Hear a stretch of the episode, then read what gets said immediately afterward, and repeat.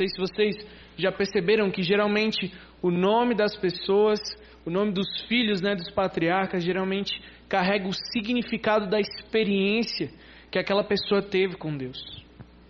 Quando determinada pessoa tem uma experiência com o Senhor no Antigo Testamento, eles tinham a prática de erguer um altar, denominar aquele local, para que esse, esse nome carregue uma experiência.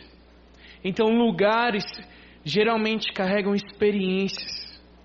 Pode ser lugares físicos, pode ser é, talvez uma situação que você passou, um momento da sua vida. Mas certamente coisas ali você viveu e aprendeu com o Senhor. Queria orar com você antes da gente ler a palavra aqui, agradecer novamente.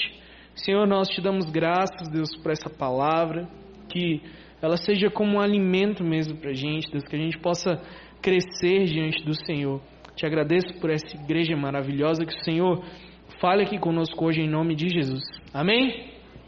Abra sua Bíblia em Marcos, capítulo 9, a partir do versículo 2. Marcos, capítulo 9, a partir do versículo 2. Minha, minha versão é NVT. Você pode acompanhar aí também na projeção, se quiser. Queria também dar boa noite e boas-vindas para aqueles que estão assistindo a gente online. Você é muito bem-vindo aqui. Você é igreja aí onde você está. Tenho certeza que Deus vai ministrar profundamente ao seu coração. Que o Senhor cuide de você aí. Que nós possamos estar todos juntos aí o mais rápido possível, em nome de Jesus. Marcos capítulo 9. Quem está empolgado? Eu estou empolgado. Amém ou não amém? Vamos? Vamos, Pablo? Vamos? Tamo junto. Marcos capítulo 9 diz assim: Seis dias depois, Jesus tomou consigo Pedro, Tiago e João e os levou a um alto monte onde ficaram a sós. Ali ele foi transfigurado diante deles. Suas roupas se tornaram brancas, de um branco resplandecente, eita glória, como nenhum lavandeiro no mundo seria capaz de branqueá-las. E apareceram diante deles Elias, Moisés, os quais conversavam com Jesus. Então Pedro disse a Jesus: Mestre, é bom estarmos aqui. Façamos três tendas, uma para ti, uma para Moisés e uma para Elias. Ele não sabia o que dizer, pois eles estavam apavorados. A seguir apareceu uma nuvem e os envolveu. Quem já foi envolto aí por uma nuvem assim na presença de Deus? Meu Deus olha só. A seguir apareceu uma nuvem e os envolveu. E dela saiu uma voz que disse: Esse é o meu filho amado, ouçam-no. Repentinamente, quando olharam ao redor, não viram mais ninguém a não ser Jesus. Enquanto desciam do monte, Jesus lhes ordenou que não contassem a ninguém o que tinham visto, até que o filho do homem tivesse ressuscitado dos mortos. Eles guardaram o assunto entre si e discutindo o que significaria ressuscitar dos mortos. Eles perguntaram: Por que os mestres da lei dizem que é necessário que Elias venha primeiro? Jesus respondeu: De fato, Elias vem primeiro e restaura todas as coisas, então, por que está escrito que é necessário que o filho do homem sofra muito e seja rejeitado com desprezo? Mas eu lhes digo: Elias já veio e fizeram com ele tudo o que, o que quiseram, como está escrito a seu respeito. Gente, que texto. Jesus traz consigo Pedro, Tiago e João no barquinho. Levam ele para o monte, levam eles para o monte. E quando eles estão lá em cima, gente, a glória de Deus se manifesta de forma visível. A presença de Deus se manifesta naquele lugar. Aparece Moisés, aparece Elias, aparece Jesus e a palavra diz que as roupas estava mais branca que a camisa do Gabriel ali, ó. Só no céu. Negócio maravilhoso. E eles viam e, e, e, e provaram da presença do Senhor ali. Mas irmãos, não tem como nós não olharmos para esse texto e uma pergunta não surgir. Por que que foi só Pedro, Tiago e João. Por que, que os outros discípulos não participaram disso? Por que, que o povo não, não, não, não presenciou isso? Como foi no batismo de Jesus, onde o céu se abriu, Deus se manifestou, uma pomba desceu. Por que, que, que nesse caso em específico está só Pedro, Tiago e João. Uma coisa simples assim eu aprendo com Jesus nos evangelhos. Jesus ele ensina, ele cura na presença de fariseus. O povo está presente, escuta o que Jesus tem a dizer. Jesus sobe no monte das bem-aventuranças e começa a ensinar para o povo. O povo presencia os ensinamentos de Jesus. Jesus expulsa os demônios, Jesus cura pessoas, todo mundo vê. No outro nível, Jesus traz para si doze, senta-os numa mesa e diz: Olha, quando vocês comerem desse pão e tomarem desse vinho, vocês vão estar fazendo um memorial, vocês vão lembrar daquilo que eu fiz por vocês. Mas, irmãos, em um momento específico, ele chama para si três, e esses desfrutam do sobrenatural. Sabe o que, que para a gente aprender aqui, para a gente começar? Há coisas que Jesus ensina no público, cura, toca, expulsa, mas há manifestações do sobrenatural que ele ensina na intimidade. São três. Ele chama para si três. Fala bem assim: Irmão, você imagina você está lá na sua casa, você recebe um telefonema: Jesus, hoje você vai ver Moisés. Hoje você vai ver Elias. Eu falar, achei, não acredito, mas eu vou. mas que esses três? Por que Pedro, Tiago e João? Mas antes de nós entrarmos nisso, a primeira coisa que eu queria falar para vocês aqui, o primeiro ponto, é que nós precisamos ser iguais, a gente precisa dar um passo de intimidade em relação a Deus. Quando nós damos um passo de intimidade em relação ao Senhor, nós seremos capazes de, de provar, de, de experimentar a presença, a presença manifesta, como foi no caso de Pedro, Tiago e João aqui. Então a primeira coisa que eu queria falar para você, escolha ser íntimo. Olha o que diz Marcos 4, 34, diz assim: E nada lhes, lhes transmitira sem usar alguma parábola. Jesus ensinava através de parábolas. Entretanto, quando estava em particular com os seus discípulos, explicava-lhes tudo claramente.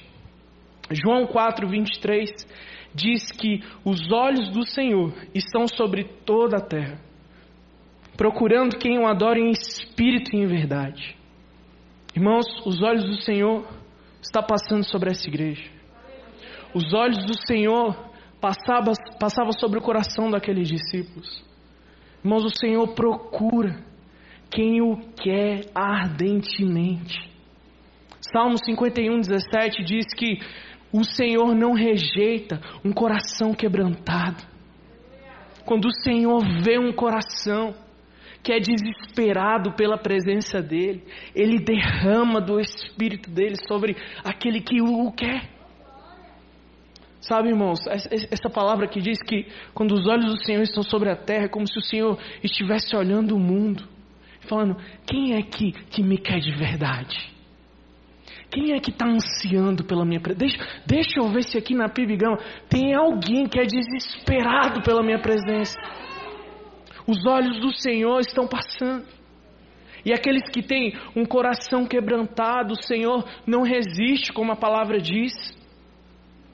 Há uma, há uma frase do, do pastor Carlito Paz que eu acho muito interessante, que Deus ele não faz acepção de pessoas, mas ele faz acepção de atitudes.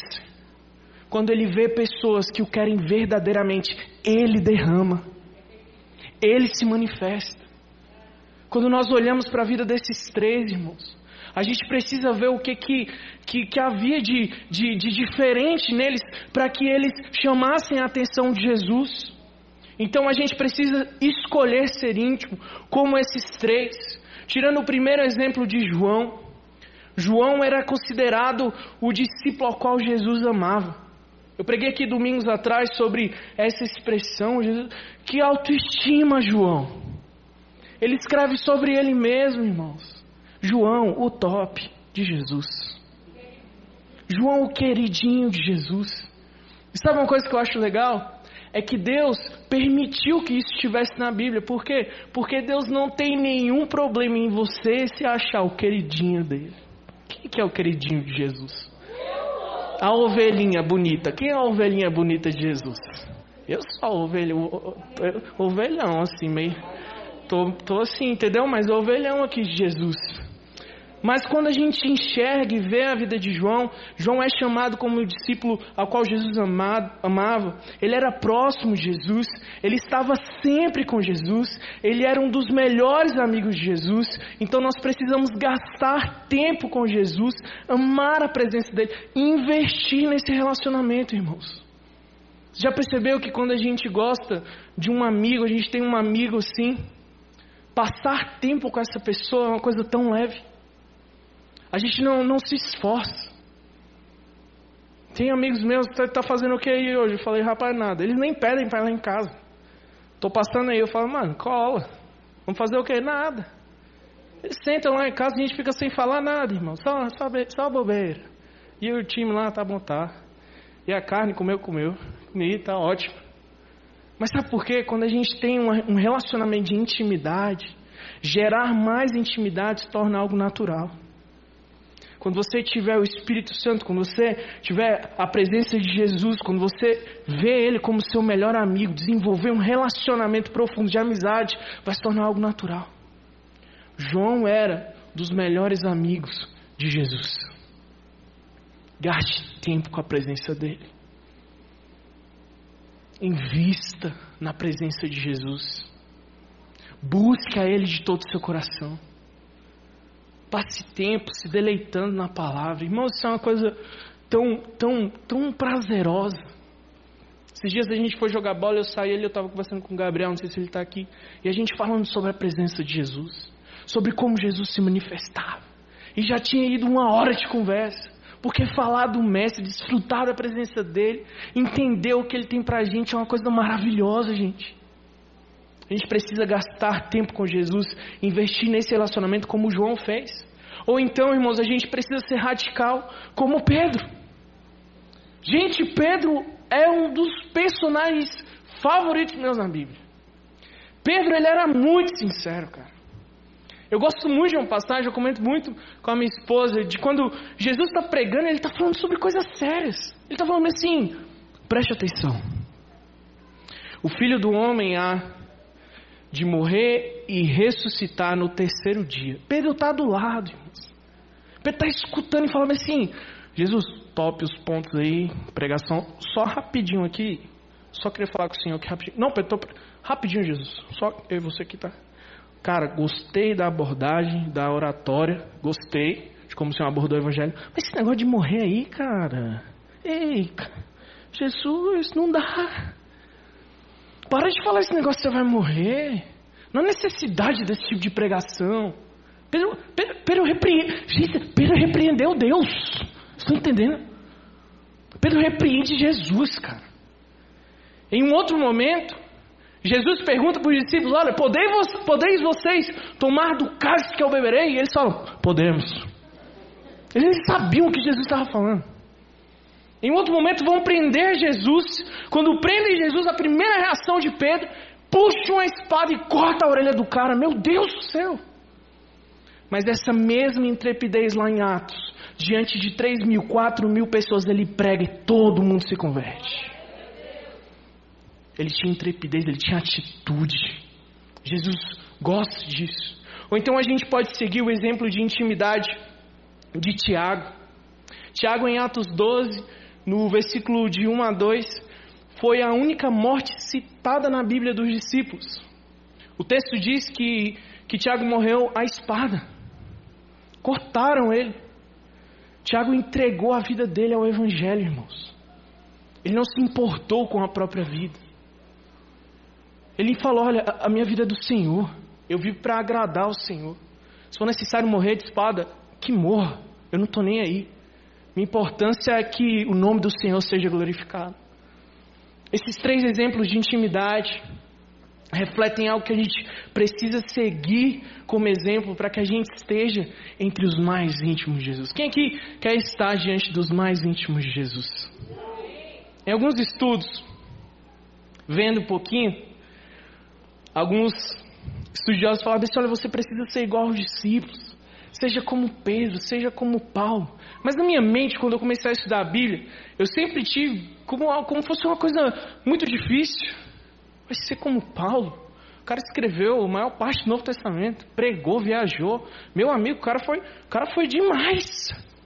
Eu, mas irmãos, olha essa parte da mesma mensagem escrita em Lucas, que está Lucas 9:32, a mesma história, mas contada na versão de Lucas. Lucas diz assim, no capítulo 9, versículo 32: Pedro e os outros lutavam contra o sono, mas acabaram despertando e viram a glória de Jesus e os dois homens que estavam com ele. Irmãos, se tinha alguém que gostava de dormir, eram esses três. Eu não sei você, mas às vezes no sábado a glória pesa pela manhã. E a vontade é de não sair da glória. A glória é a minha cama, gente, entendeu?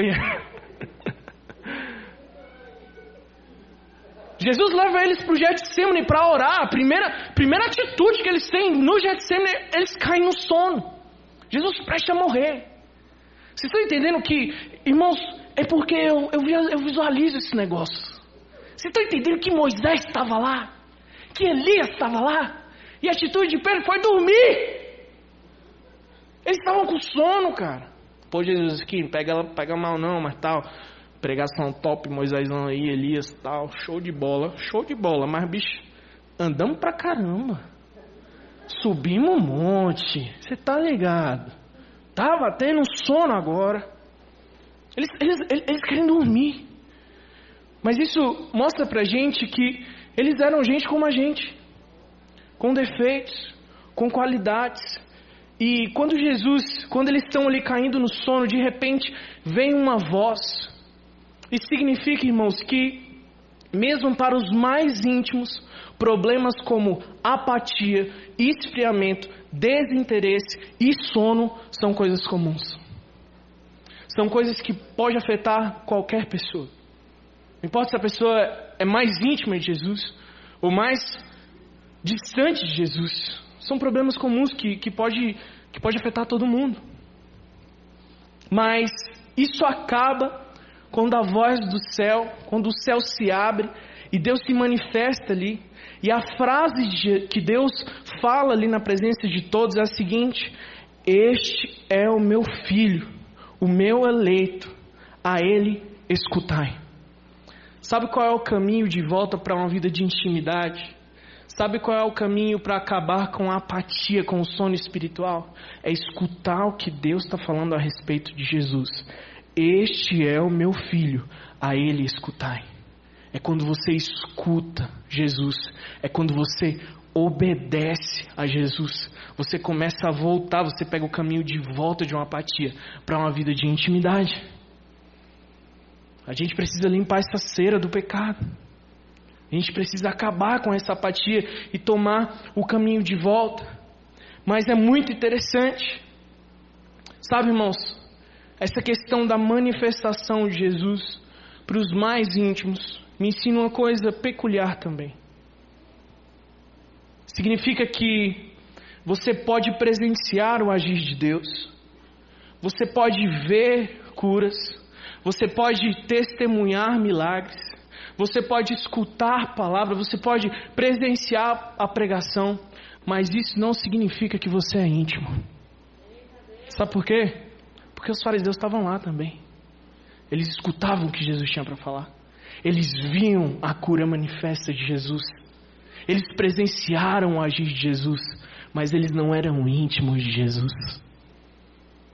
Nos últimos dias, a palavra diz em Mateus 7, Jesus fala que, olha, muitos dirão, Senhor, mas nós, nós não pregamos no teu nome. Senhor, mas a gente não, não realizou sinais sobre o Senhor. O que, que Jesus diz? Apartai-vos de mim, presta atenção nessa frase, nunca vos conheci. A palavra conhecer tem significado de quê? Nunca tive intimidade com você. Nunca fui próximo de você. A sua relação foi só de ver aquilo que eu fazia, não de, de, presença, de, de participar daquilo que eu fazia. Deixa eu te fazer uma pergunta. Você é aquele que vê o milagre ou, ou você é aquele que recebe o milagre na sua vida? Você é aquele que presencia o perdão ou você é o perdoado? Você é aquele que vê a manifestação da glória de Deus ou a glória de Deus se manifesta na sua vida? Está entendendo? Que é uma diferença muito grande em de ver e participar.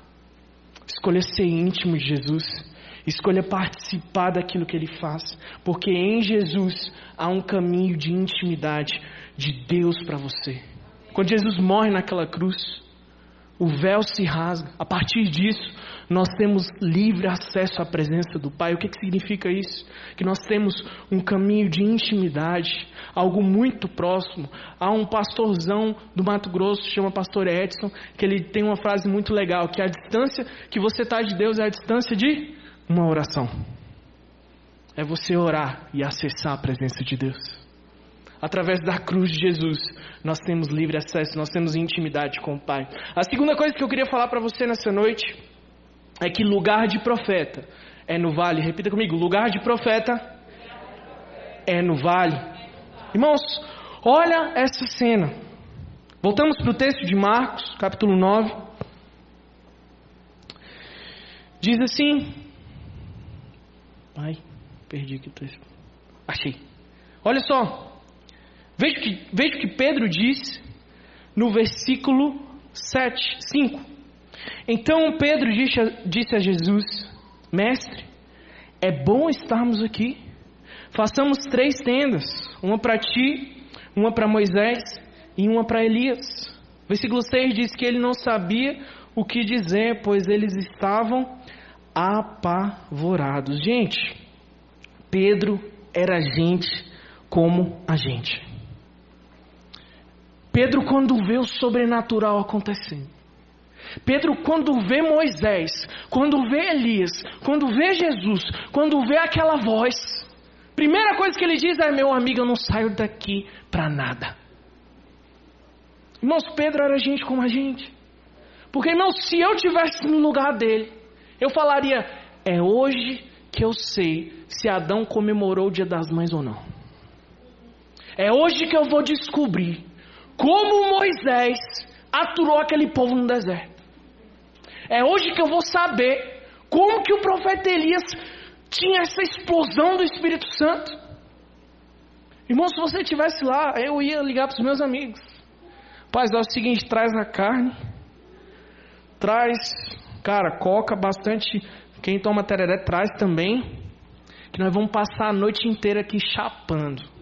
Porque, bicho, vocês não vão acreditar. Eu estou aqui com Elias, Moisés, Jesus. Deus do céu. Mas eu ia tirar todas as dúvidas que eu tinha da minha vida. Está entendendo? Pedro, Pedro ele, tem, ele tem essa ideia maravilhosa. Ele fala bem assim: olha, eu não vou sair daqui hoje não.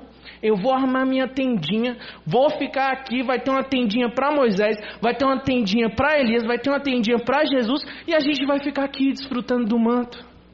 Só que ele não contava com que o versículo 14, lá em, lá em Mateus, contando a mesma história no, no capítulo 17, diz, dizia: Mateus diz assim: que ao pé do monte, uma grande multidão os esperava. Te lembra alguma coisa? Quando Moisés subia ao monte para falar com Deus, o texto diz que Moisés falava panim, panim com Deus, face a face com o Senhor.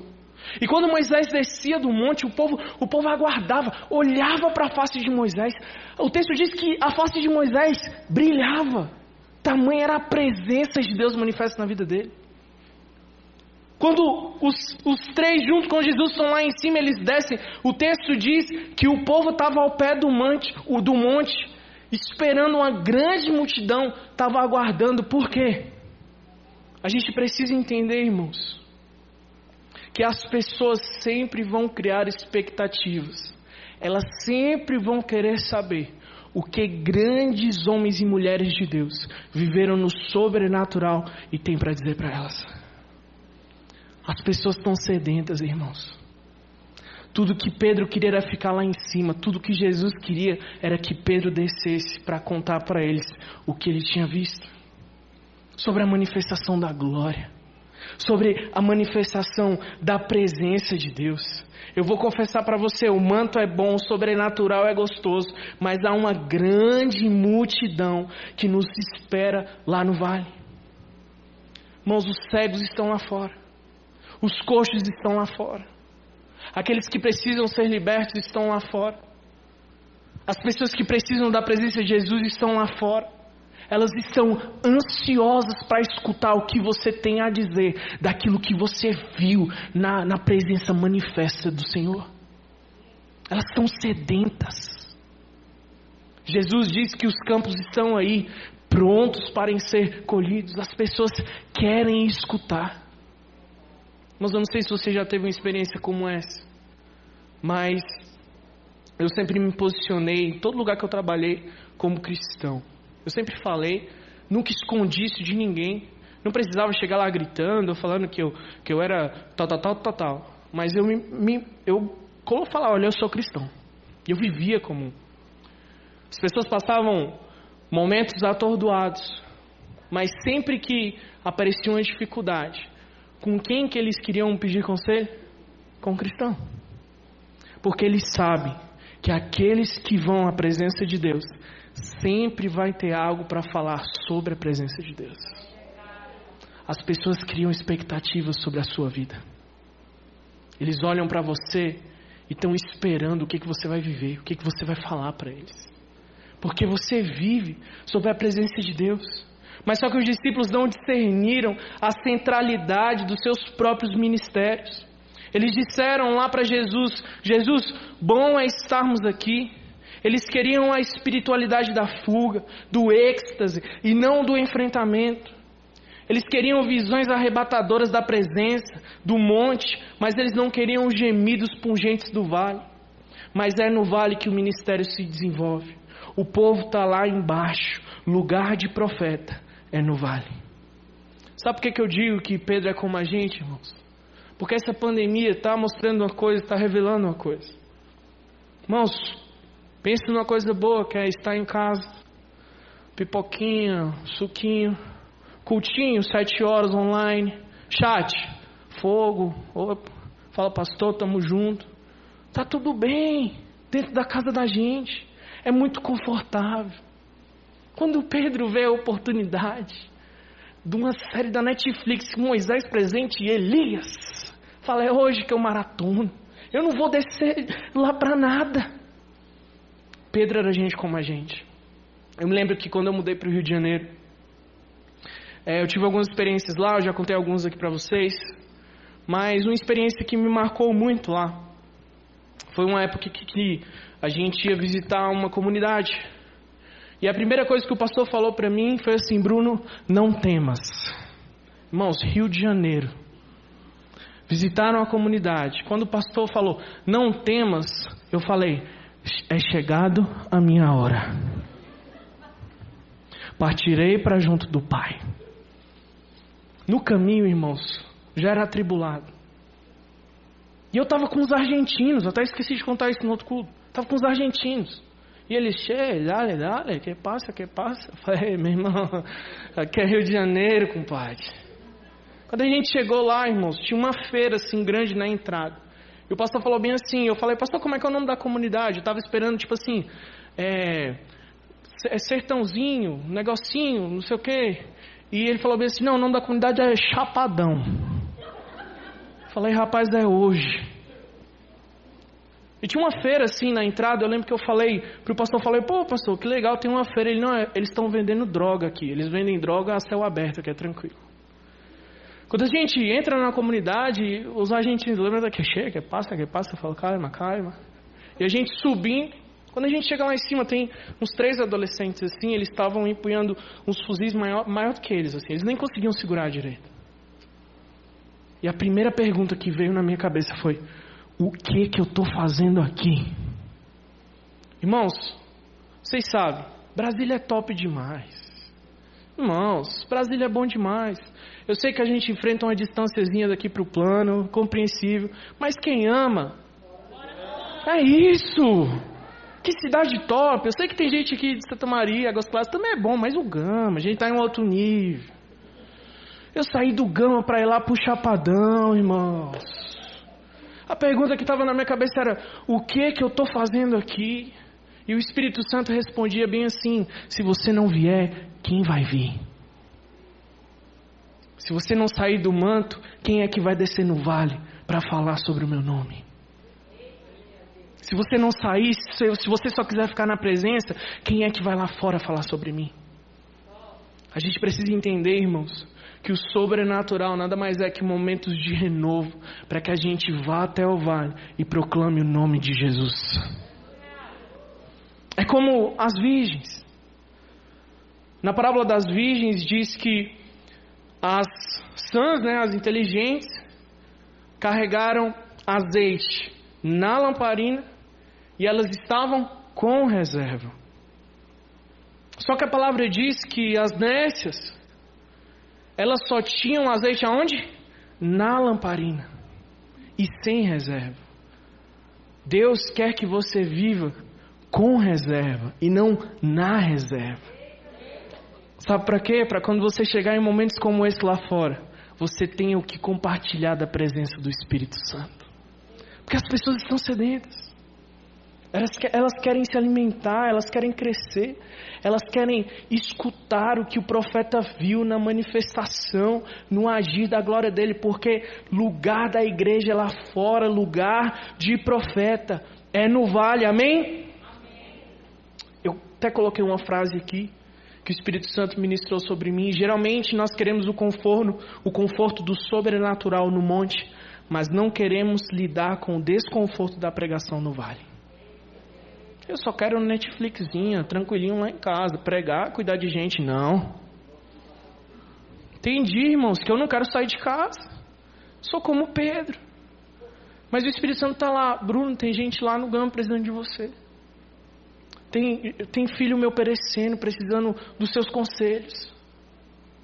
Tem filho meu pensando em morte. Se você for lá, você vai levar esperança. Irmãos, a nossa missão está lá fora, não está aqui dentro. A gente se reúne aqui para ver a manifestação do sobrenatural, como foi esse louvor, como foi a oração da Dani aqui, para que a gente chegue lá fora, meu amigo.